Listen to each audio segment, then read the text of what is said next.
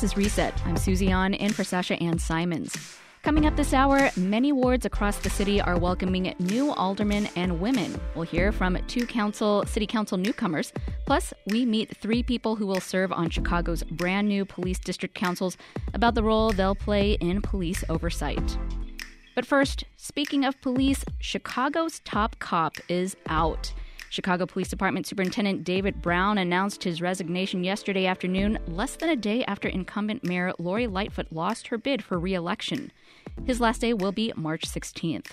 The loss of the city's top cop also comes as crime and public safety dominated the election cycle, and on the same day, we learned that a Chicago police officer was shot and killed in the line of duty. Joining us now with more on all of this is Patrick Smith, WBEZ criminal justice reporter. Hey, Patrick. Hey, Susie.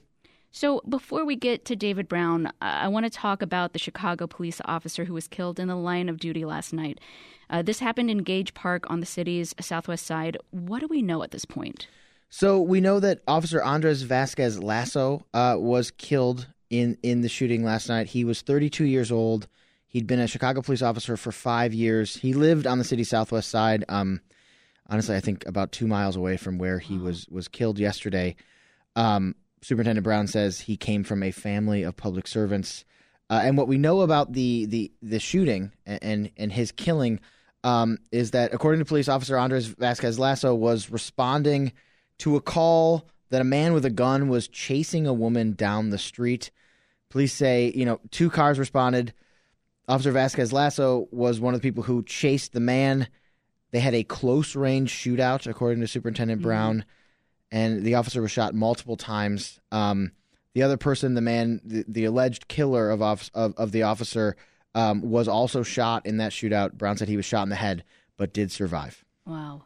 Well, you mentioned there um, Superintendent Brown's uh, response to that. Uh, uh, what are we hearing from Mayor Lightfoot and um, the two mayoral candidates vying for that spot? Yeah, so so Superintendent Brown and Mayor Lightfoot were both outside of the hospital last night uh, and addressed the media. Um, they both talks about the need to support this family in in this in this horrible moment of loss.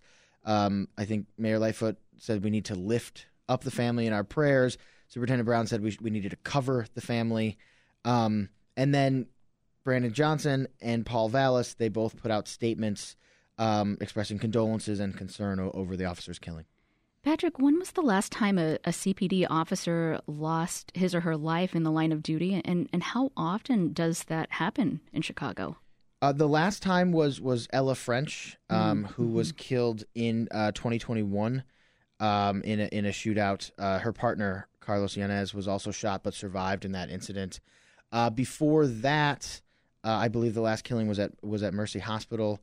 Uh, so it happens, you know, it happens too frequently in that it happens at all, but officers actually being killed um, in the line of duty uh, is is is is relatively rare here in Chicago. Fortunately, um, although I guess that really depends on perspective. But once right. every couple of years, it seems like it, it happens. Unfortunately, um, I do know one thing that Superintendent Brown spent a lot of time talking about while he was superintendent. He's still superintendent for a couple of weeks now.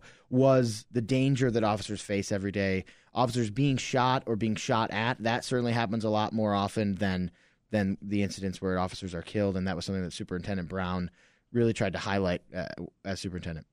Well, what will you be looking for as this story unfolds? Well, I mean, certainly we're going to see um, criminal charges against the, provided he, he continues to survive, criminal charges against the person who allegedly killed the officer.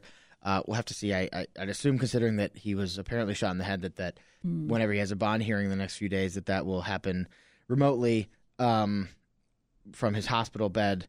Uh, I'm I'm sure that we will see continued calls for prayers and mourning. Obviously, we'll have the officer's funeral, which will be a very difficult time, and, and, I'm sure it will will bring up more discussions of of officer safety and what we need to do to make sure that officers are safe on the street. Yeah. Well, you know, turning a little bit now uh, more towards uh, David Brown, as as we mentioned, he will be leaving that post soon. Was the writing on the wall? It really was. I, I mean, first of all, there had actually been rumors going back like more than a year that Brown was looking for the exit. Now those did not turn out to be true, or at least the fact, the idea that he was, you know, you would hear these rumors, or he's leaving tomorrow, he's leaving imminently. Those did not uh, come to fruition. But people don't spread rumors like that. People don't believe rumors like that if everything's going great and you've Right. got great job security. Um, every candidate challenging Mayor Lori Lightfoot in this in this last election that that you know the voting was on Tuesday. Obviously, they all said they would replace David Brown uh, if they were elected. So he was going to need Lightfoot to win to stay on in the position. That obviously did not happen. And even beyond you know electoral politics, Brown was in the role for about as long as most police superintendents last in Chicago. Some people think that's not a good thing that we kind of cycle through them every few years, but but even if there wasn't this election, most superintendents do not last more than, than three or four years. That is a good point, and and you know, do we typically see that uh, that kind of talking point of mayoral hopefuls wanting to um, oust the the top cop during the campaign cycle? Uh, It, it certainly is not the first time that that's happened. I mean, that's one of the ways that a, a mayor in Chicago has so much control. A mayor in most cities has so much control over a police department is the ability to pick the leader, and so it kind of makes sense that if you're offering a new vision for the city, that part of that vision, you know, especially in this election where it was all about public safety, that you're going to talk about who should be leading the department. So remind us what crime, uh, specifically gun violence, looked like in Chicago when Mayor Lightfoot appointed Brown back in April 2020. Yeah, so uh, you know, yeah, as you mentioned, April 2020, early in 2020, um, in 2019, the year that had just wrapped up, Chicago's had its third straight year of declining shootings and murders. We had had this high point in 16, and we kept coming down steadily after that. Those first four months of 2020, things were about on the same pace. You know, we can't know what was going to happen, but but we were at you know not an acceptable level of gun violence, but but we were we were on the downslope. Things were looking good, um, and we don't know where that trend would have gone if the pandemic hadn't happened. Mm, yeah. But of course, the pandemic did happen. And like a lot of cities across the country, in the midst of the pandemic and after the George Floyd uprisings, Chicago had an increase in shootings and murders. As I mentioned, we saw that in cities throughout the country. Yeah. Well, Brown, uh, when he first began, he set a goal of finishing a full year in Chicago with under 300 homicides, which would be the lowest the city would have seen in 60 years. Was he in over his head? Well, you know, I don't, I wouldn't want to say he was in over his head. I'm not sure that I'm even qualified to say that. Uh, you know, he had spent six years leading the Dallas Police Department. Dallas is not some tiny city. He had a lot of experience as a police officer, and I'll say when he announced that that goal, and again, as you mentioned, that's not a number that we ever. That would be amazing if we got to under 300 homicides in a year here in Chicago. I really hope we do get there. Yeah. I really did not like the way that people responded to that when Brown set that goal, like with this sort of cynical derision. Why would we not want a leader whose goal is to drastically reduce gun violence? Now, sadly for all of us, especially the people who are most affected by gun violence, that did not come come to fruition. But I, I didn't really understand why everyone sort of scoffed at the idea that Chicago could be a lot safer. That's what we should always want our police leaders to, to look for. When you look at where we were as a city when Brown came into that position and where we are now, uh, how does the gun violence we're seeing today compare? So we, as I mentioned, uh, Chicago, like a lot of cities throughout the country, saw a big spike in 2020 and 2021. Um, criminologists are still sort of sorting out and trying to pr- say why that happened. Some combination of COVID 19, you know, sort of shaking up social s- structures and also the George Floyd uprisings. Um, but we now have much higher levels of gun violence today than we did when Brown took over. I, so I'm not saying we can lay that all at his feet, but just from stati- statistically, we are not. We are much. We are less safe now than we were when David Brown took over as superintendent.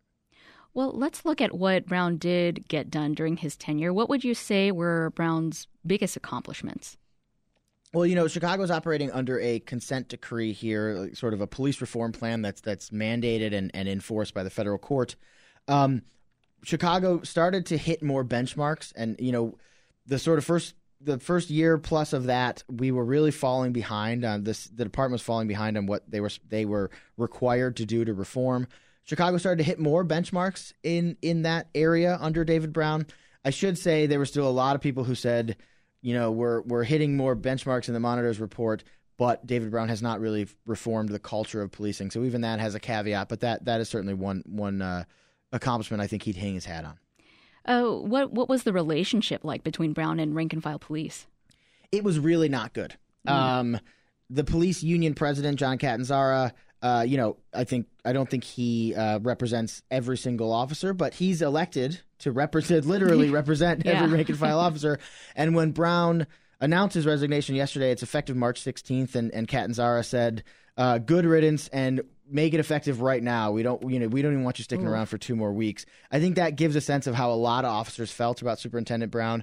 I'll say, having interviewed a lot of officers about him in the past, not in the last few weeks, but in the past, there was a lot of people who did not like him, who didn't feel like he had their back. I also did hear from a few black officers who felt like he's not the he wasn't maybe their favorite superintendent, but they also thought thought there was some unfair criticism of him because he was a black officer coming from outside of the city. Wow. Uh, well, as we wrap up here, Patrick, uh, where is Brown headed after exiting CPD? Uh, Superintendent Brown says he took a job with a personal injury law firm in his home state of Texas. So headed back to Texas. That's WBEZ criminal justice reporter Patrick Smith. Pat, thanks for the update. Thank you.